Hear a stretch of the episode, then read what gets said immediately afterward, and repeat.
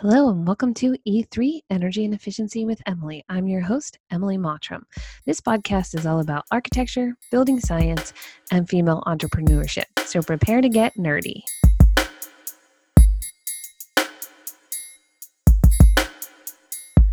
All right, guys, welcome back to the podcast. I'm really excited today. We have Nikki Kruger on from Therma-Stor, and um, we just want to hit a really hard point right here. Buildings do not need to breathe. People breathe, buildings need to dry. So I'm super excited to have her on today to talk about dehumidification because this is a major issue in our building industry, especially as we build tighter and we focus more on energy, we need to be focusing a lot more on indoor air quality. So, welcome, Nikki. Tell us a little bit more about you, your company, what you're up to, and uh, we'll talk dehumidification.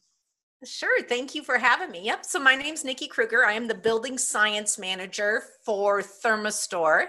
We manufacture indoor air quality products, everything from industrial all the way down to residential. Our main focuses are uh, filtration, ventilation, and then of course dehumidification. That's what we're really known for um, is our innovation in the dehumidification industry. And uh, we are uh, very busy right now a lot of talk of ventilation and the importance of it. Um, and with ventilation, of course, in a lot of our climates, we're going to need that dehumidification to deal with that. Yeah.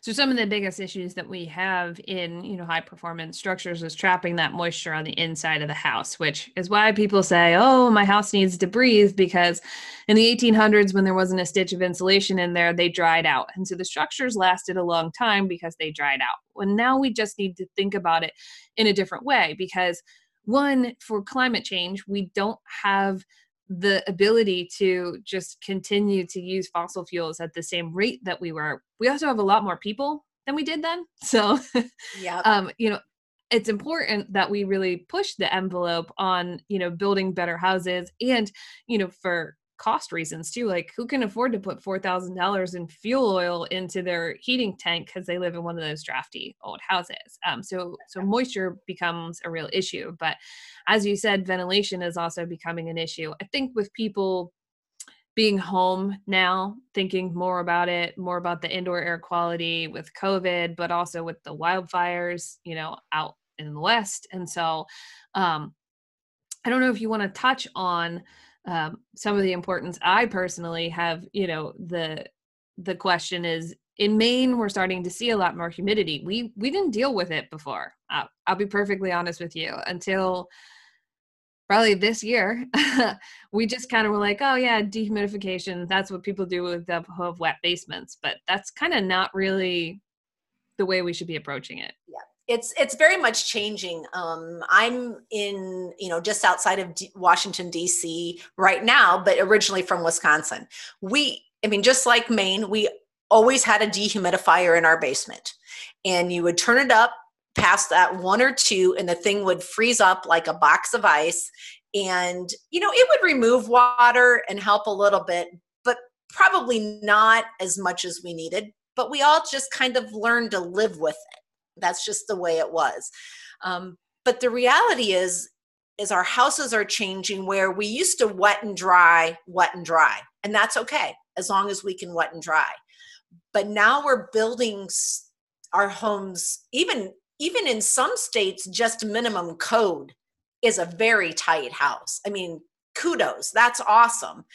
Um, but as i always say you know no good deed goes unpunished and we really need to think about how the indoor air quality, our comfort, the structure, how all of that is being affected by how tight we're building. We want to build tight. The tighter we build, the more control we will have over our environment. So we just need to put the right equipment in place in order to handle the way our, our structures are changing. Um, but with that is is is reprogramming and rethinking.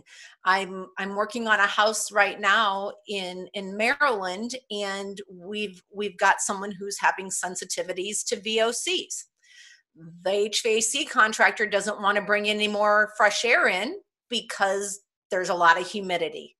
Well that's that's not the right answer. The right answer is you know we need to just put the equipment in place to be able to handle that moisture um, with the additional ventilation. And and you're right. I think right now um, with the current situation, people are spending more time in their homes and more people are spending more time in that exact same home.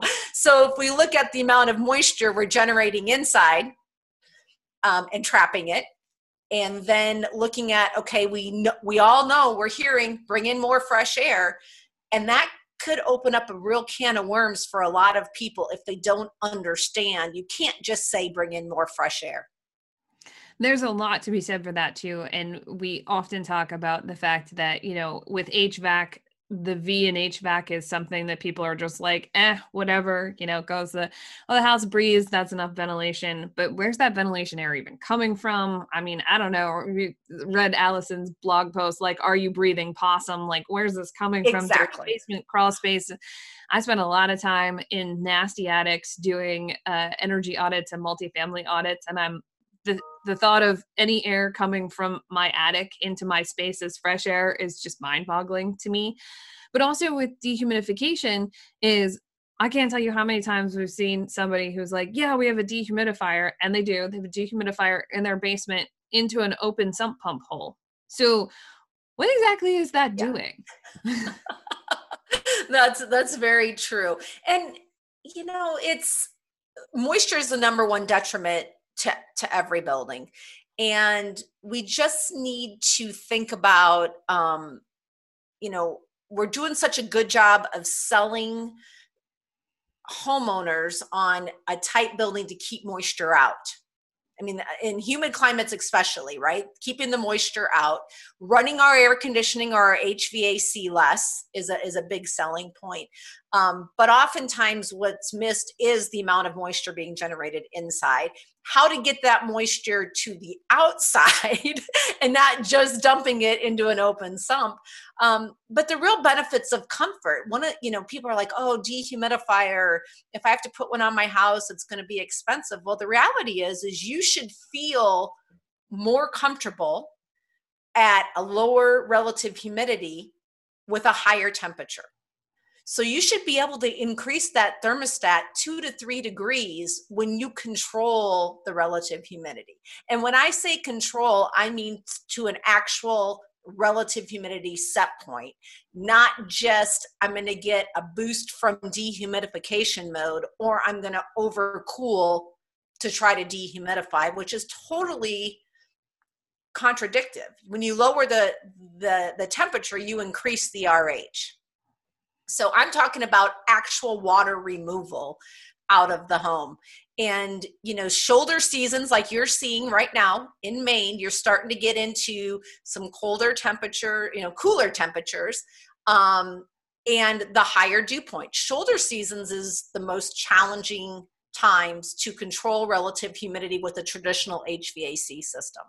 Um, you know, AC had that that assumed dehumidification in it we need to be looking at HVACD, where we are now seriously looking at the dehumidification of our systems um, and making sure that in those shoulder seasons that we can handle the higher moisture loads because we're moisture loading starting in spring all the way to this through the summer and fall is when we start getting a lot of calls. Like we've we've hit that you know it's the the tipping point i call it the dripping point because our materials in our home can no longer absorb any more moisture um, through through all this moisture loading. And this is when we start getting a lot of calls from homeowners contractors multifamily building owners that this is when they're going to start seeing the true effects of all that moisture.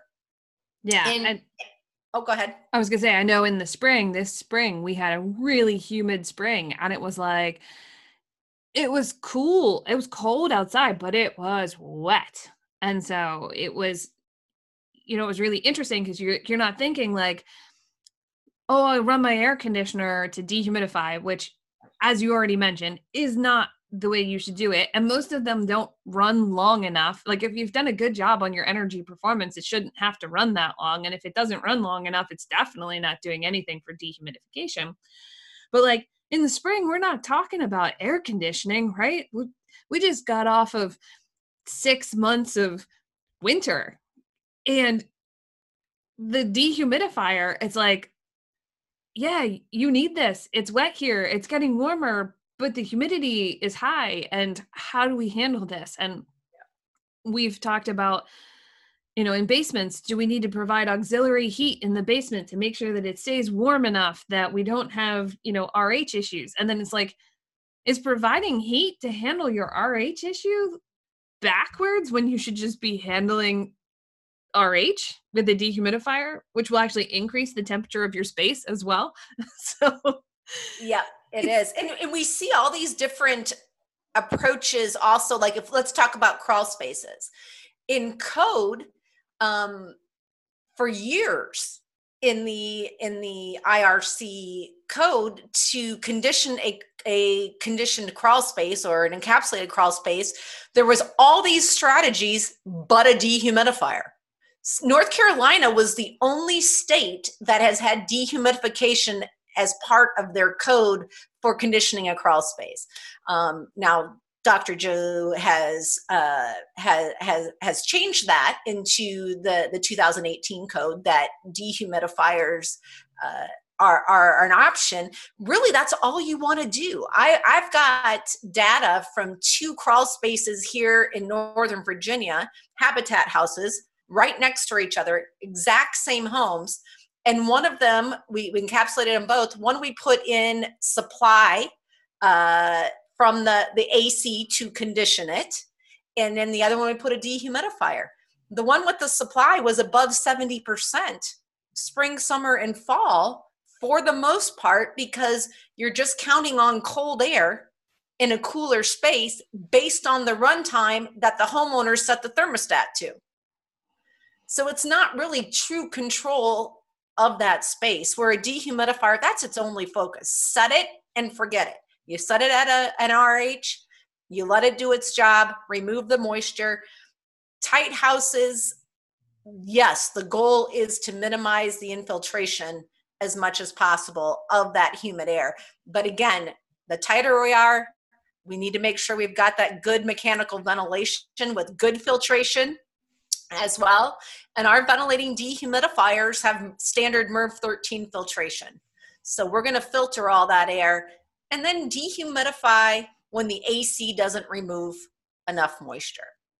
So, you know, it's it's challenging when we get into to Maine or, you know, more of these uh, northern climates that have always accepted dehumidifiers in a basement. And now they're realizing, okay, I want complete control of my environment all the time. So shoulder seasons, whatever that is, we open windows, we shut windows, but we still need that that moisture control. And how do we work that into our entire house now where we're we're just used to it in our basements? Yeah, and that actually brings up an, an, interesting point because even the people who have dehumidifiers in their basements in places like Maine, um, their thinking is a little bit backwards. Um, so I often have people who say, Oh, make sure you design a window for me in my basement so that I can make sure that it dries out in the summertime. And I'm like, That's the worst possible idea you could have because it's 100% humidity outside and it's maybe 60 degrees in your basement. And so then you open that up, you introduce moisture into your house, not out of it. So you're actually not drying, you're making things more wet than they were before. So yeah, airflow and air movement is not the same thing as drying potential in those, you know, five, six, eight weeks of the summertime that we have here where the humidity is really, really high. And so it's always this retraining, like no that's not what we want to do and we definitely want to do the dehumidification and no you can't just pump it into the sump pump hole unless you have a cover for the sump pump hole and like why do we have a sump pump hole? Like what's the groundwater here? If we have this much water why do we have a basement? You know all of those like these things are all interconnected and they're tied together like what it's we, a rabbit hole. what are we really doing here? Yeah absolutely it yeah. is a eh, rabbit hole. and it is it's you know, health wise, there's lots of, of documentation and research studies out there that we need to stay in that range. Like in the wintertime um, if i have a leaky home you're going to be super dry in that home and you might need to add a humidifier. Now the tighter we get the reality is is now we're starting to see moisture issues of too much moisture in the wintertime in our really tight homes which the, the solution to that is more dry ventil- you know ventilation air. Yes you're going to have an energy penalty because you're going to have to heat that air but that's the solution in the wintertime is bringing in more of that dry outdoor air. And that's the whole erv hrv you know can we preheat and pre-cool some of that so that we don't have as big of a penalty on it? What is the energy penalty of the fan watts of some of these things? You know we've often heard um, here there's still lots of people who do exhaust only ventilation, you know, with bathroom fans. And they say, you know, like, look, the penalty of that bathroom fan isn't really that high over the fact that your indoor air quality is is more important. Now, as we think about that, we're like, well, how good is that air really? Because it's coming through whatever part of the structure, yep. leaky, whatever. Um, but when you were on BS and Beer a couple of weeks ago, you said something that was sort of an aha moment for me which is that a lot of dehumidifiers are rated at 80 degrees. Well, I don't know if my basement has ever been 80 degrees, right? And so 50% RH on that unit that's rated at 80 degrees in a basement that's 60 degrees may not actually be doing what you want it to do. So I don't know if you can talk a little bit more about how to understand or pick the dehumidification system. So so now we've agreed dehumidification is important. We should all be doing it. There are times of the year when we have to do it. Um, but there are also things that we need to look at when we're picking that unit so that we make sure if you're putting it in the basement and your basement is never going to be 80 degrees, what do I need to look for? Like how do I decide? On that? Sure, sure. So first of all, let's clarify. Um, we manufacture Ultra-Aire, which is a whole house ventilating dehumidifier. So if you want, you can ventilate. It's got MERV 13 filtration. It integrates with the ductwork of the HVAC system. Or if you're using ductless mini splits, it can kind of act as um, your air distribution, filtration, ventilation, dehumidification, so, so separate from that. And then our basement and crawl space dehumidifiers is Santa Fe. And I want to make sure to, you know, to to really uh, differentiate the two because there's different applications for each one. But the reality is, is no matter which one you use, buying an energy efficient dehumidifier is extremely important and then understanding that and, and it's changing um, but up till a, a, year or two ago, um, and it really hasn't truly been implemented in the industry yet, but dehumidifiers were rated at 80 degrees and 60% relative humidity, which is about the conditions of an indoor pool. So um, when we, when anybody says what's the pints of that dehumidifier, and let's say it's 70 pints, that means it removes 70 pints of water per day at 80 degrees and 60% relative humidity. Most basements are around 65, 68 degrees. Um, and the amount of water that dehumidifier is going to remove is going to uh, decrease. Now, if you're buying a higher end professional grade dehumidifier like we make, we are designed more to still operate um, at higher water removal at those low, those colder conditions than if you were to buy one at a big box store um, made by a foreign manufacturer they typically are going to drop off pretty quickly um, and how much water they're going to remove at those conditions. Now, there the the DOE is now changing how dehumidifiers are being rated, where they're separating whole house and basement conditions. So a basement is uh, I I'm going to say 68 degrees and 50% relative humidity is what they're, or 60% relative humidity is what they're rating those at. I could be off a little bit on that. And then whole house is 73 degrees and 60% relative humidity. Um, I would much, I mean, we we run our our manual J's based on 75 degrees. So I would much rather see more of a 75 degree.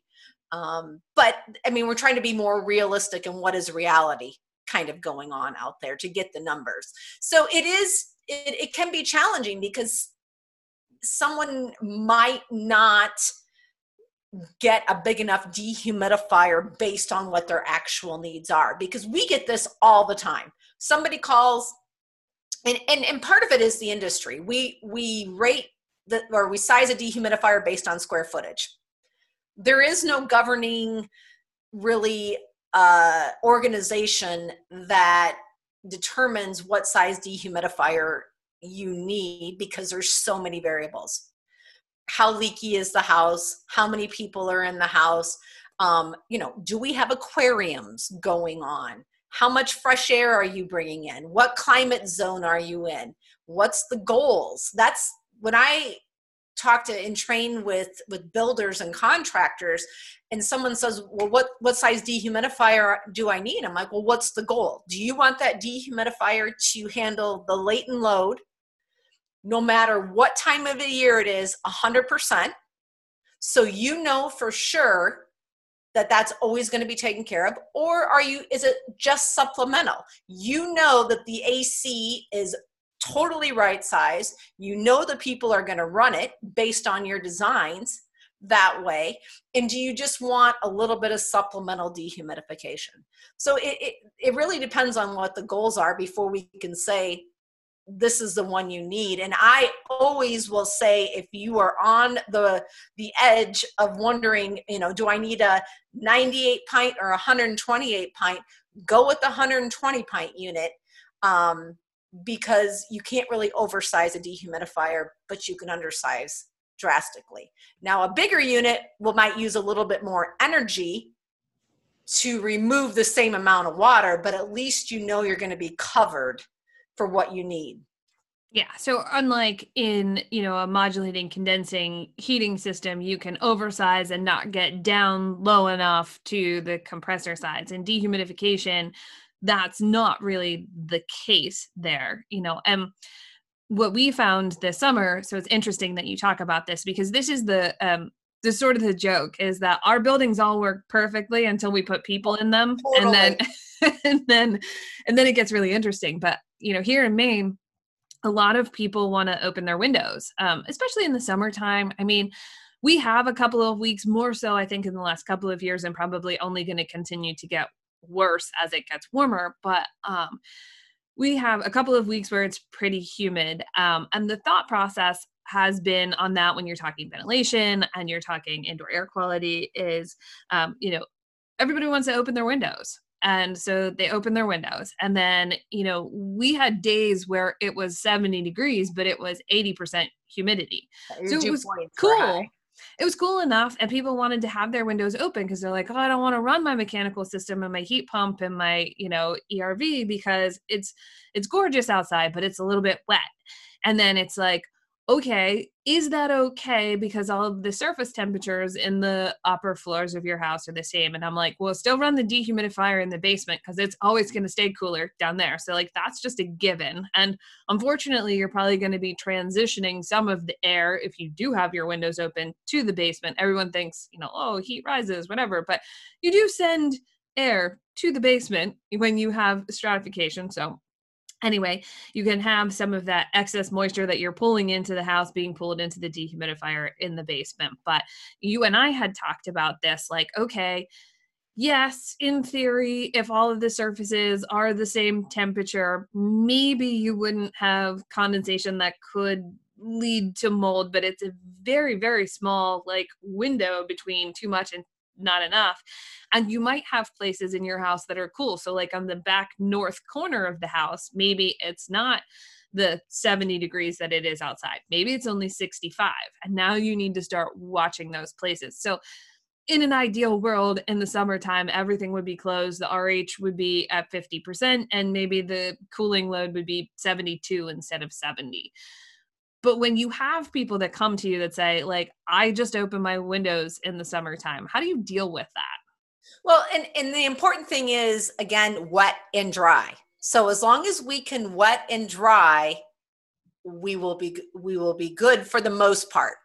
Um, so if we open up our windows, we're probably going to be doing some moisture loading in our materials, right? So condensation is one thing to worry about, and then of course we have then adsorption, where we start um, moisture loading our materials, and then we'll hit a saturation um, because they can't handle anymore, right? So it's not necessarily condensation; it's just the materials are now at their max load and, and then something's going to start growing at some point.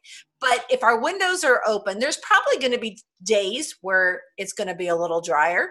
Um, and days it's going to be wetter and we'll get some wetting and drying and just like when our houses were leaky you know hopefully we'll dry out for significant amount of time in the winter time and then we can start our moisture loading again in the spring that's how our houses used to work the challenge is if we open up our windows, let a lot of moisture in, and then shut the windows, and then have a very small air conditioning load that is just getting to that temperature thermostat and not running long enough periods to actually remove enough moisture that that dehumidification becomes even more important because there's a chance we opened up the windows it was high dew points outside. Maybe the temperature seemed okay but then we loaded up the house then we shut the window and we're just getting to that temperature and that's it. And we're not removing moisture. So it's it's becoming more of a it you know a crapshoot on if we're getting enough dehumidification. And that's where we're seeing a lot of our hvac contractors get more and more calls about um, mold issues being uncomfortable um, maybe there's somebody who's sensitive in the house to indoor allergens, which is, you know, dust mites. If you keep it below 50%, dust mites can't grow in a house. Um, I can't survive in a house. And so, and 85% of people who have indoor aller- or allergies, it's dust mites. So there's a there's so many factors with dehumidification that the structure, the health, the comfort that to me I'm to the point now where I think we're getting a lot of people over that hump of arguing I don't need that dedicated dehumidification, especially if we start saying, well, let's look at the sensible heat ratios on your air conditioning system. Because if you're putting in something with really high SEER, most likely it's not removing a lot of water. And so, again, that comes into when someone says, Well, what size dehumidifier do I need? Well, then we also need to look at your manual J's and what that, the equipment that you're choosing, how effective is it at move, removing water as well? And it's just not so easy of saying, you know, here's a dehumidifier, take it, and it's going to make everything perfect. We really need to look at the house as a whole and the mechanical system as a whole and make decisions based on that. And then I'm sure you see this as well, but I was just on a call with a, a builder the other day, and they are building really cool, um, littler kind of homes, two to three bedrooms, smaller homes in a really expensive area and charging a lot of money for these houses because that's what the rate is. And the amount that they're spending on the mechanicals is so minute compared to what they're charging for that house. And then that's where as an industry we need to change. Yeah i think you're right. We talked a little bit a little bit about this before we started recording which is yeah. that you know our buildings have focused so much on energy. And and even then i would say our building community as a whole isn't focusing enough on any of those things. But where we are changing the focus for efficiency we haven't spent enough time talking about the mechanicals. And yes, we want to build more durable homes so that we can have less mechanicals, so that doesn't have to use as much to keep us in the comfort realm. But we now need maybe three systems. So where you used to just have um, maybe it was like really really old back in the day you had a wood stove in an 1800s you know and you had a couple of fireplaces and it was cold in all parts but it wet and it dried. Then we got more efficient. Then we had boilers and forced hot air systems. We don't have a lot of forced hot air in Maine, I think primarily because we didn't have a lot of air conditioning. So there wasn't as much need for that. So they did a lot of more boiler systems. Now we're kind of transitioning out of that. But because we didn't have a lot of duct work, I would say that, you know, we're we don't understand air conditioning and ventilation as much as as we should, but that we also forget as you know and i take credit for this as architects and designers but a lot of residential structures are built with just builders is like we haven't figured out where all this stuff is going to go right? So where's all this ductwork go? Where how does it get out of the building? How do you know how do we keep it out of our thermal envelope? But we focused so much on efficiency and not enough on the indoor air quality. And now we're seeing maybe because of our current environment people are more concerned about it. Now they're getting indoor air quality monitors. They're starting to see that stuff. And so we have as a rule of thumb said you know between 40 and 60 depending on what time of year it is about that. But more and more now the more houses that i'm doing um, especially with clients that i can convince to have a relative uh, humidity monitor inside is say in a brand new house for that first year if you can keep it between 20 and 30 that's great now 20 is like nosebleed dry but you're increasing the bulk moisture of the structure because a lot of new building materials yeah. have moisture in them and they need to acclimate to the site, the system, yeah. and how it's put together. And that's not discussed very often. In no. fact, what the relative humidity inside your house is not hardly ever discussed. And like 40 after a couple of years might be okay. 30 more comfortable, especially in you know, as we're loading the materials of our wall systems, you know, here in Maine, in February, it might be negative 15 degrees. Well, I can guarantee you in a double stud wall, the sheathing is probably wet, you know? And so it's like, how do we keep moisture from the inside from pushing out to yeah. getting to a condensing surface? How does that affect the durability of our structure? And so we've we need to talk in terms of durability and health in our structures and you get efficiency out of that once you start doing yeah. it instead of it starting the conversation with efficiency and not talking about the house or building as a system it's a system. You change one part it affects other parts. And so and it's probably the most important part of the system that affects the people living in it. And that's like with christoph and robert bean is we need to be designing around people and not around buildings. And good buildings come from designing for the people well, we have buildings because we want to put people in them exactly like, like we said earlier the building works great if there are no people but Yep. We put people in buildings. That's the primary, you know. And, and then we give them control of that system.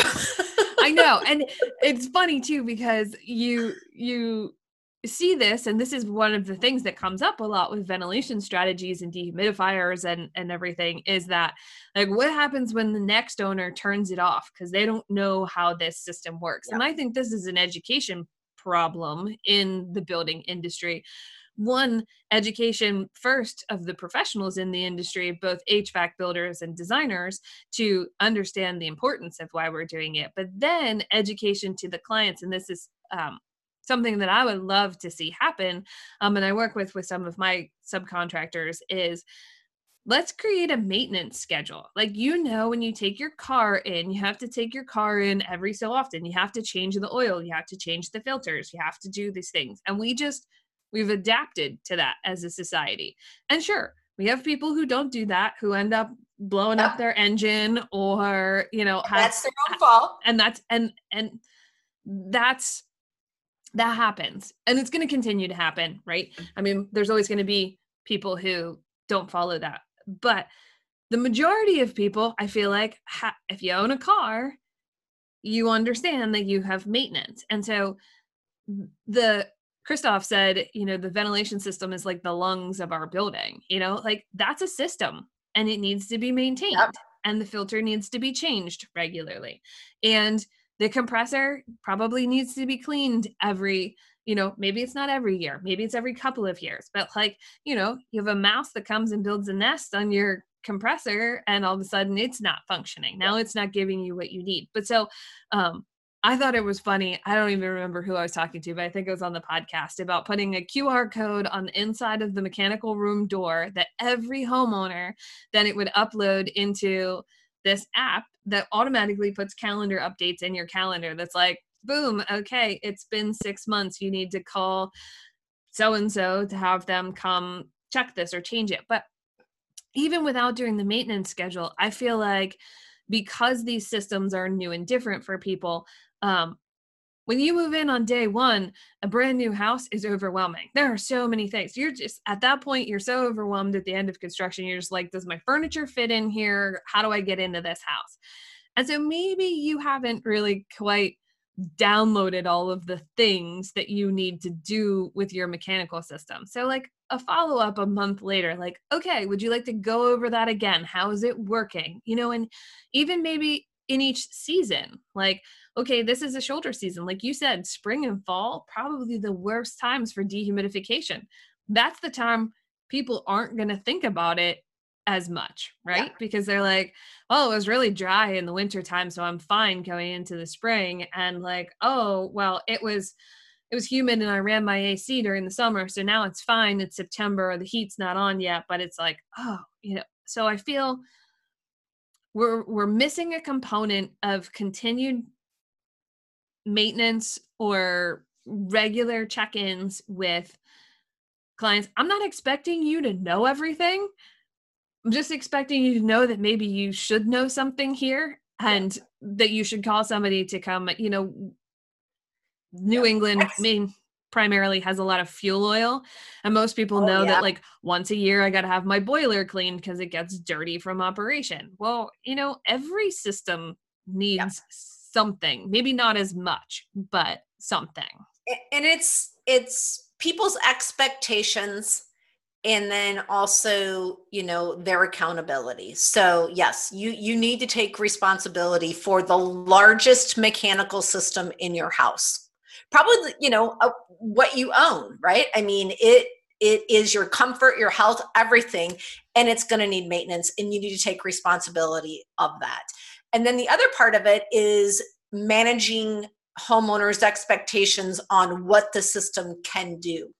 I cannot tell you in the last month or two how many calls I've had from builders saying we've got a customer that wants to keep their thermostat at 68 degrees and doesn't understand how in a newer home how it's hard to achieve that without causing some problems and you know, by code, an HVAC contractor cannot run a manual J less than 75 degrees. That's code. So, I mean, can we tweak it? Can we work it? Yeah, but the reality is is how long is that person going to live in that house who wants this way oversized system um, in order to achieve that? And then the reality is we're going to have moisture issues because you know trying to size for that. Right. exactly. Um but it's it's managing people's and and everybody what we call it is everybody wants the san diego effect right? We want to live in these you know re- the relative humidities right where it should be the temperature should be and we can achieve that to some extent but when we get way out of that you know 68 degrees or lower that there's going to be problems you know? Southern florida trying to get to 68 degrees in a in a home that's not specifically designed for you for that is going to be challenging. Um, and and there's not a lot around that without the and they and if it's not designed for that they're trying to run it for that and it's causing a lot of problems so it, it's amazing that's just where we are now too like you were talking about historically well historically people knew they were going to be uncomfortable in their houses. I mean, for heating with this, we know, okay, it's going to be cold. It's wintertime. It's Maine. I'm going to put on sweaters. Okay, it's Maine. We don't have air conditioning. We're going through a hot spell. We're going to be uncomfortable. People don't accept that anymore. No, it's just homes. comfort comfort level is like what five to eight degrees or something, and people like the, and we yeah. we have not. I mean, I grew up in a house that was built before the Civil War. There was no heat or air conditioning in the second floor, and I acclimated to it. You know? I just got used to it. My dad's thing was always put on another sweater. He's like i'm not turning up the heat. It's too expensive. You know this log house is drafty whatever. Put on another sweater. But now looking at it and designing for other people is like oh. they don't want to put on another sweater. I can't design for my client to put on another sweater. I have to design, you know, and if you're thinking like passive house and comfort levels, like I have to design that window you want to sit next to in February to be warm enough that you can sit next to it so it's not drafty. You know, it's like it's a totally different mindset on where we are today because we've learned that we can condition our spaces to be comfortable and we spend 90% of our time indoors. But we don't understand what makes us comfortable, right? Like you said. Yep 75 degrees with less than 50 RH might be as comfortable as 68 degrees. Actually, 68 degrees with higher RH and being wet probably still isn't it's, comfortable. It's like this weird swampy thing. Like I don't is. yeah, I don't and you would be and that's what I tell these, you know, and it's hard, but I try to explain to to builders and to homeowners if you could get that relative humidity under control, you would be absolutely frozen at 68 degrees you yeah. know so if if we can get that under control where we are you know more at that 72 73 74 and i like to set my relative humidity at 50% because that means at the controller where it's sensing is 50% and the farther i get away which typically is going to be um, a bedroom that farther away i know that i'm within probably that 50 to 60% range the farther i get away from it. Um, now if you have somebody in the home who's more sensitive to vocs which we know there's more off gassing of products in our home that you know ikea ikea furniture that you're buying is going to off gas at a higher rate with the higher relative humidities. Um, that's going to help as well. It's going to slow down that off gassing um, and it won't be as sensitive. And we might say, you know, I, have got a, a, a, a, homeowner that um, suffers from Lyme's disease, and her doctor tells her she needs to keep the relative humidity at 40 to 45%. That's going to be hard to achieve without really thinking through how I'm going to design that mechanical system in order to achieve that. Yeah. So Absolutely. there's again, it's it's great that we're having so many conversations about moisture control and trying to understand how to work it into the system because we can we can design hum, healthy, comfortable, energy efficient systems if we just work through how you know what what does that building need? What do the people need? Not even what the building needs what do the people need? And let's size right and incorporate the ventilation the air cleaning the heating cooling dehumidification and get it right. And and it's hard but there's more conversations which is great. Well and i think for a long time we never talked about it in terms of what people who actually live or work in a space want to feel. They want to be comfortable first off right? So they want to know you know temperature wise moisture humidity wise that they're comfortable in the space but they also want to be healthy and they don't understand what yeah. what makes it healthy. And so when we start talking MERV filtration all of the ins and outs and manual j like we lose them and they're like they're just yeah. gone. And so it goes back to saying like okay what do you do in your space? Like do you work from home? Like lots of people are working from home now and even probably some of the houses that were set up for good ventilation may not be enough for our current environment homeschooling all of that that's going on, right? That's CO2. I mean, I yeah, can't like, concentrate. You can't concentrate. we don't know why we're tired in this room. And then you get an indoor air quality monitor and you're like, whoa, the CO2 is off the charts. And in an office building that was done well, that has a good mechanical system, they have handled ventilation. We just don't tell you that. You know, like if you have yeah. a large conference room, they've put some kind of ventilation into this conference room so that when you have 20 people in this room, you're still all awake. You're getting rid of the CO2. But in I, don't know i think in the commercial world in office buildings and hospitals we expect that you know we expect our mechanical contractors to be involved in it and in the residential world where a homeowner can build their own house and you know you we've maybe lost a little bit of contact with the reality of building today. But the building has now also gotten more complicated and that our knowledge base needs to increase with it getting more complicated. And it doesn't necessarily mean that you personally need to be the person that knows how to handle it. It means that you need to bring somebody in on your team that says, okay, what do we got going here? How many people do we have? Like, what are the ASHRAE requirements? What what's the specific like? Do, you know, do, do you have an indoor pool? Like, okay, that's a go. You know, yeah. indoor pools. I don't get that, but some people have them. You know, but like, what do you have in this yeah. space? And are you home? And are you homeschooling? And you know, yes, maybe we don't want to plan for our current COVID environment where everybody's home, but I wonder if the new environment isn't all going to go back to all those office spaces because they've figured out that people can maybe they're not all as productive as they were, but there's this new idea about productivity, office space, open office, like proximity to people, that's all going to change. And so, if we're going to spend more time in our houses, we need to prepare for this next level of your house is doing something other than what it did before. Because before we used to really concentrate on and people didn't understand this either but it's pretty easy to understand after you explain it to them is you need ventilation in your bedroom. Everyone's like oh i need to exhaust from my bathroom and exhaust from my kitchen because there's like it's like you spend hopefully if you're any good eight hours a night breathing in your bedroom with the door closed. Like co2 and moisture in that room are off the charts while you're sleeping. Like maybe you're not getting a good night's rest because, you know, because of the indoor air quality in your bedroom. And people that it just never occurs to them.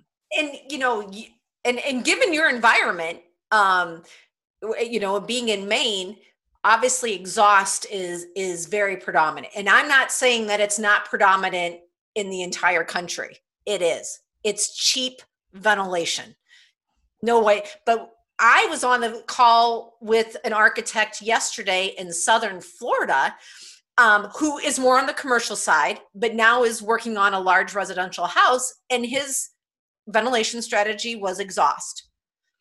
Ex- and, and that's because in the commercial side they they use a lot more of that exhaust and and i was trying to explain to him that you know in in a climate like southern florida you if you are exhausting, you're sucking in through every crack and crevice and you're not filtering and you're not controlling that air. We want more of a supply ventilation strategy in an environment like that to try. So again, I think, you know, where where we're missing a little bit is more guidance on ventilation strategies in certain climate zones. And you can't just say exhaust in the mid-atlantic or in the south qualifies as a strat you know exhaust only as a strategy. Um, and, and, that's what it is right now. You can choose you know balance supply or exhaust and there's no guidance on climate zone.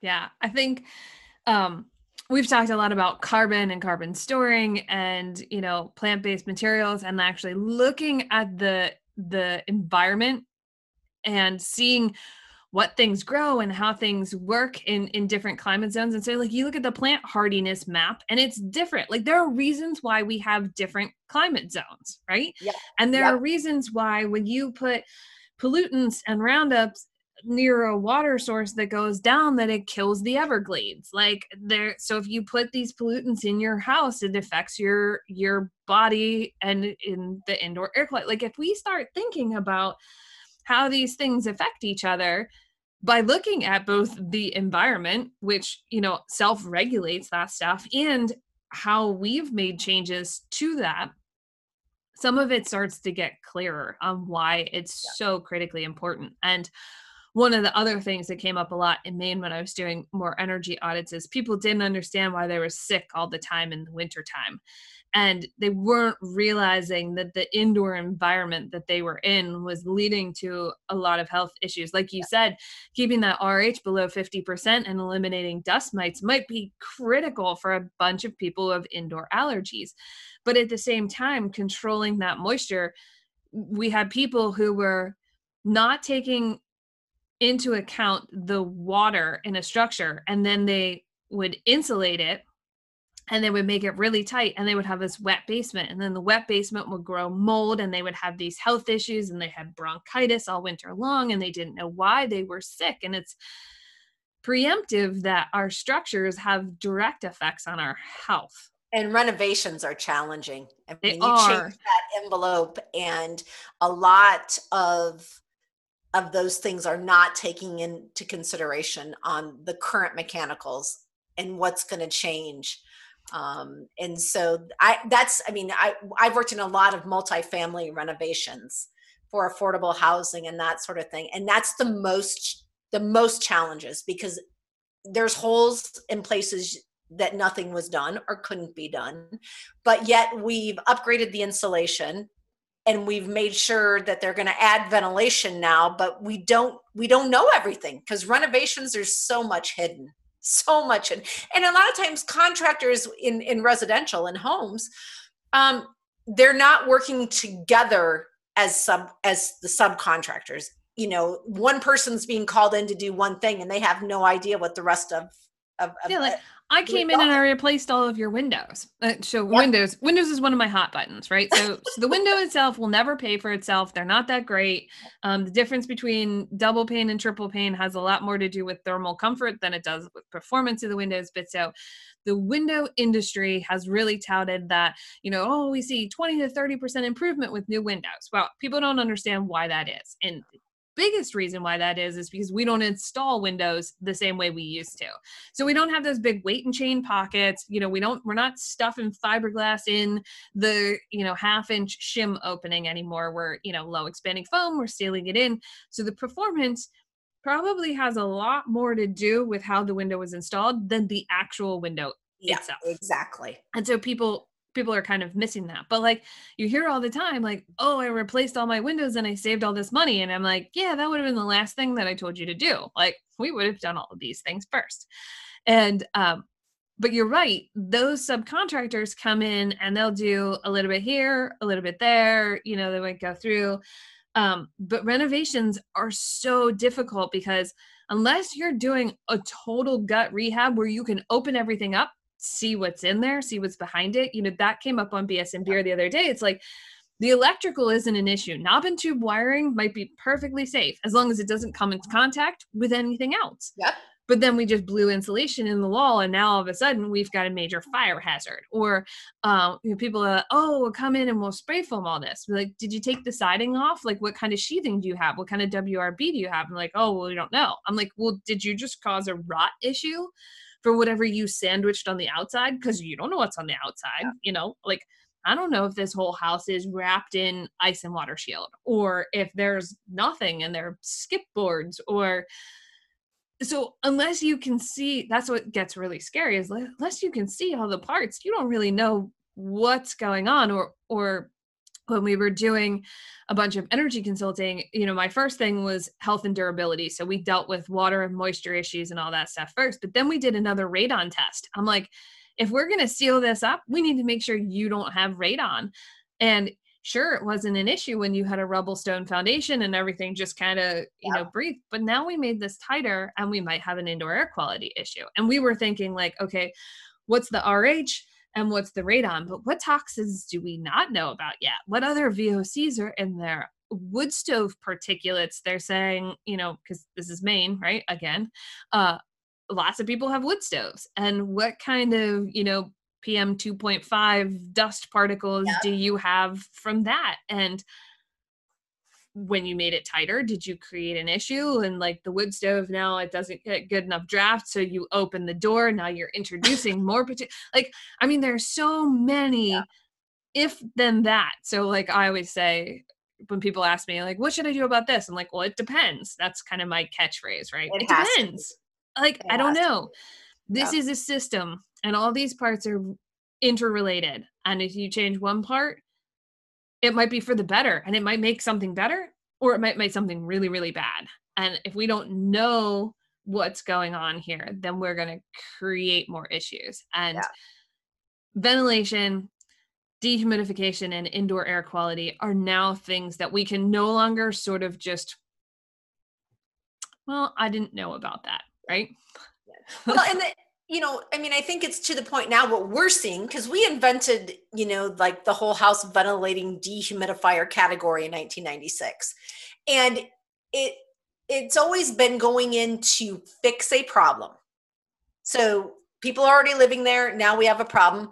Um, over the years i would say custom and semi-custom builders architects have learned more embraced more probably because there was a problem and they don't want to deal with it again but definitely more of our traditional customer base. And i would say in the last five years um, we are definitely gaining a lot more consumer attention where they are actually requesting it by name i want this and more of the production builders. And whether it is more for um, litigation and liability or it is because the homeowner is demanding it and they want indoor air quality.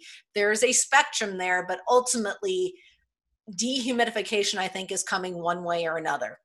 So it's just at what stage in the game and we are seeing more and more that it's being designed in on the front end um, for whatever reason that may, may be. It might be the consume you know the homeowner and it might be just the builder saying i don't want to deal with those issues again Yeah, and I think we used to see a lot of um, in the heating realm in Maine because we're a predominantly heating climate. We used to see a lot of oversizing of heating systems, so the heating contractor didn't get callbacks on that. They were like, "Hey, Yep. look, I want to be safe here." I think the durability in the built environment with the builders is they're probably the push on that, which is, you know, I don't want to call back Yep. on this because you're telling me I have to build this tighter, and I know tighter means more moisture in it. I might not understand all of the implications of why and how and whatever we're doing here, but I do understand that tighter means petri dish, as they like to, you know, call it. And so they're like, okay, well, I I definitely don't want that, so I'm gonna I'm gonna do something here. And so Yep. as we start to talk to builders more about durability and liability in structures, I think that we'll see more buy in on the controls part of the HVAC systems and how they work together. and i think if you know if i were to give i mean i I can't you know I- we get this a lot well how much is that dehumidifier going to cost me to install? Um you know the price of the dehumidifier and the install i can't control that in different parts of the country. It's it's it's different. But if we were to give a range of three to five thousand dollars and that builder can then tell a better story for their homes and add that to their costs we have found that that's the most successful way to do it. Um, and and those homeowners that get it are and, and i think we're going to see a lot more homeowners that are getting that now where they you know the the countertops and the fixtures and all that that was the sexy right? That's what i want to pay more for. But we need to make that indoor air quality um, story really relate to them. And i do think the current state of where we are and where we're going to be moving forward that's going to be a more important and an easier story to tell for builders Yeah. And I think once we get out of the cost, like what does what's this Yeah. going to cost me? And we start talking about what does this thing do for me exactly to protect me and my family and the health. And and yeah, we'll still have the the naysayers or whatever, especially until we shift that. But it's kind of like saying you don't get to go to the car manufacturer and be like, "Oh, I sort of don't really want the engine." But I would really like it to be fire engine red and I'd like it to be all these things. Well, it's not going to run if you pick and choose the parts. Like, can you downgrade it to a cheaper system? Yeah, maybe. I mean, not everybody needs to have the Cadillac of systems. There are lots of different systems that work for different things, but you still need the system. The basics. I mean, yeah. and there's some of them that in some climate zones, and and it's harder to for me to say that you know it's automatically Florida um, because dew points can be just as high in Florida all the way up to Maine. It's just how long do they last? Um, but you know, some of the highest dew points recorded um, have been farther north than in the south, and that's low. You know, so we and there and it's happening more and more. You know, where 73 degree dew points um, up in Maine are lasting longer, and you're seeing them. So it's it's a matter of we need the right systems in place to protect the house to protect the people especially and maybe that isn't an option that we give everybody anymore that you know and we have those builders that are like it's it's mandatory. It's not optional. It's not in our options package. That's how we're protecting ourselves and we are making sure that your house is protected in your house.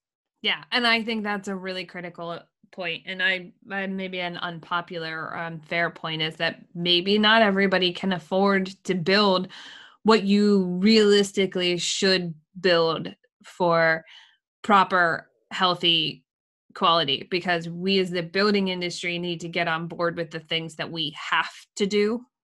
Like this is this is just a have to do you yeah. know? Like what goes into the wall system is a have to do. What goes into the mechanical system is a is a have to do. Everything else after that is a a wish. And if you can't afford to do the things that you have to do, then maybe you need to look at, or we need to look at providing different housing types to people who can't maybe afford to do all of the have to do's, you know, and maybe they have a shared system. Like maybe it's a 14 unit apartment building that has an ERV that's shared between three units, that has a bath fan and a kitchen fan, that has some homeowner control so that you have a little bit of control in it, and a dehumidification system that keeps you from overloading somebody else's unit on, on something. But that the shared cost is how we get to still having i mean it's fascinating to me you know the some of the most beautiful buildings in new york city may not be as good or or are not as good as far as energy performance and healthy indoor air quality as some of the you know low income new passive house style buildings and health is critical and important and anybody can build you four walls and a ceiling, but if that's not healthy yeah. for you, then that's a tent, right? That's just separating you from the outside to the inside. There's no other benefits. exactly. Exactly. And so once we start changing the value proposition to like, how healthy is this space? How durable is this space? How much maintenance am I going to have to do on this when I don't control the moisture and all of a sudden the floor joists are dripping and they rot in three years? Like, it costs you X number of dollars to build this thing only to redo it three years later. Like, uh uh-uh, uh I don't like, no builder wants to get that phone call. You know, no homeowner wants to have to make that phone call. So, if we can move away from the things that we try to cut out when we value engineer, these things cannot be value engineered out of a structure. Like, period. You well, can value engineer out that granite countertop that you want, or, or, the other thing from my point of view as an architect is do you really need 2500 square feet? Let's talk about what you need. Can we build less square footage so that you you have a house that's curated specifically for you that always works for your needs? Isn't just always when i go into you know been in a ton of homes where you go into like a developer built house and you have that weird space at the top of the stairs that's like not big enough to be a room, but not small enough. Like, what do you do with that? Like, what is this space here? I don't get it. Yeah. Like it's just stuff I had to pay for. Or m- my favorite thing to say is square footage is just the amount that the tax department can tax you on. Oh. That's all it is. Yep, exactly. Well, and and back to this, you know, just quickly to touch on is I think we need to challenge the when like especially for multifamily, but this goes to single family as well, but challenge the architect and the builder and the mechanical designer to be able to provide the elements needed in that house at a price that's affordable. And I'm saying this because um, John Semmelhack um, with Think Little, do you, do you and um, a, a, developer uh, here, Jimmy Holland, they actually used an affordable fa- family housing an ERV, a ducted mini split, and an in-wall dehumidifier for less than the price of a traditional multifamily HVAC system. And so we can get those elements if we push back a little bit and say, you know, these are mandatory and I shouldn't have to pay three times the cost to get them into my building because the cost of all of these and the technology that's coming out is is making it more affordable. And so get away from what we've always done. Yes. And let's get creative on how we can actually achieve this and they have shown that it can be achieved. I think historically speaking, does no longer works for us. Yeah. It doesn't matter what we used to do. I've always done it this way. It's fine. Because we've moved on from that.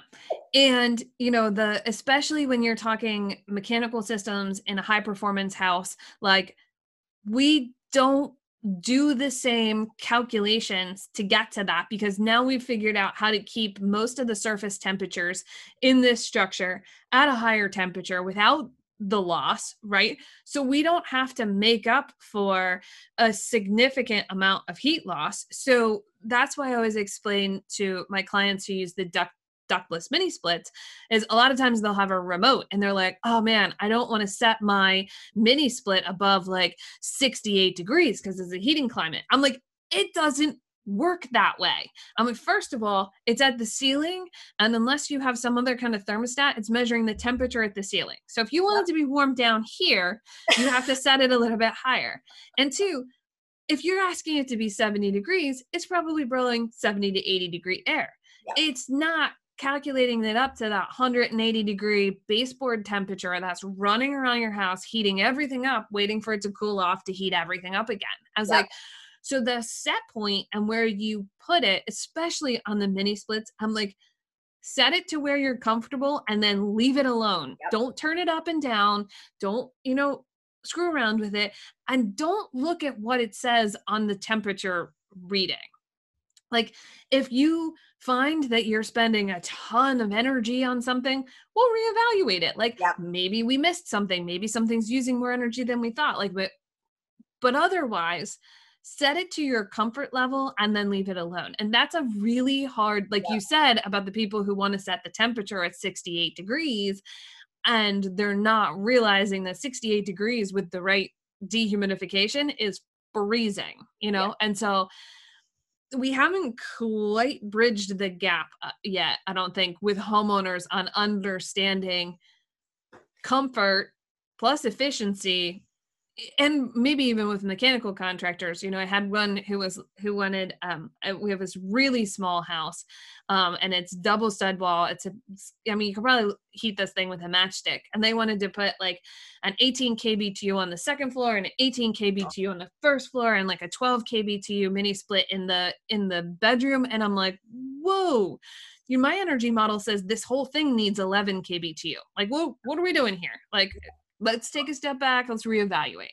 And it's it is you know so even the homeowners that you're working with it's and, and builders it's we only know our past experiences. Right. and they're coming most likely from leaky homes. Right. And don't understand the true benefits of a tighter home. So i have this discussion again when it comes to dehumidification because when you set that thermostat to 74 and your AC comes on, it's probably going to run a shorter amount of time. Now, if we can get it right size it'll run a little bit longer but the reality is is when it hits that set point it's going to shut off for a longer period because your house is going to keep that cooler air in for a longer amount of time it's not a leaky house that's instantly all going to leak out and then your AC is going to come on right away again. So it's, but people only know what they've known in the past and where they came from. Well, and I think that in a lot of cases, especially true for builders, is they know where their comfort zone is as far as durability, right? So they know if I do this, I can provide you with something that I know I maybe don't have to come back to, or I don't like, I'm not going to have an issue with. And so that just brings us back to you know the whole team aspect the integrated team getting those mechanical contractors in who are like this is what i do all day long. We've evaluated both the systems that are in your house and the way that it's built and now we're saying okay this is what we have because your ventilation strategy changes based on the number of windows you have versus the you know like there's so many things. And we realize now that we don't all have to be jacks of all trade like we don't yeah. have to know everything and that we can't use the historic data of this is how we've always done it or this is what you know in the past we've done energy models that have been based on you know previous years but as we're seeing with climate data it can vary wildly between years and so we almost can't use that data either. And so it's this kind of really interesting for me. I find it fascinating. I love the new challenges, thinking about obviously don't want to be called back because something is, you know, totally out of whack or whatever. Uh, and, you know, in the 70s when we decided that everything was going to be tight and we didn't realize ventilation and we made all these sick buildings, unfortunately, in this industry, we might make some things that are like the wrong direction first and have to back back out from that but it's cool to see how it's changing and evolving and that to me as an architect is interesting. So i really dislike the pushback from the community that's like well i've done it this way for all this time and these details are right and we shouldn't pay attention to that. I'm like no we should be looking at what's the future how do we make that work and what what don't we understand? And that's part of what I love about BS and beer. Is like every week I get an education on things I didn't know I didn't know, right? Exactly. because you don't know what you don't know. Right. And you know, that's what so what we what we're seeing in Virginia and then even in North Carolina, and I think it's really interesting because it's it's from the affordable housing set point for multifamily, where they are requiring um, that you leave room for a dehumidifier, that there's electrical there and there's a drain and then you get added benefit if you actually just put in you know because we have this in-wall dehumidifier that's used a lot. But i think if there's pushback and for dehumidification i always say just make sure you leave room for one to be added that we've got the electrical we need and that we can get it drained. Um, so i mean retrofit is where we came from and the, the worst thing is when you know a dehumidifier is going to fix it but there's no place to put it. So at least just you know if we can't get the homeowner or the builder or the HVAC contractor to the point where yes we're going to add that dehumidifier well then let's look at okay let's leave some room.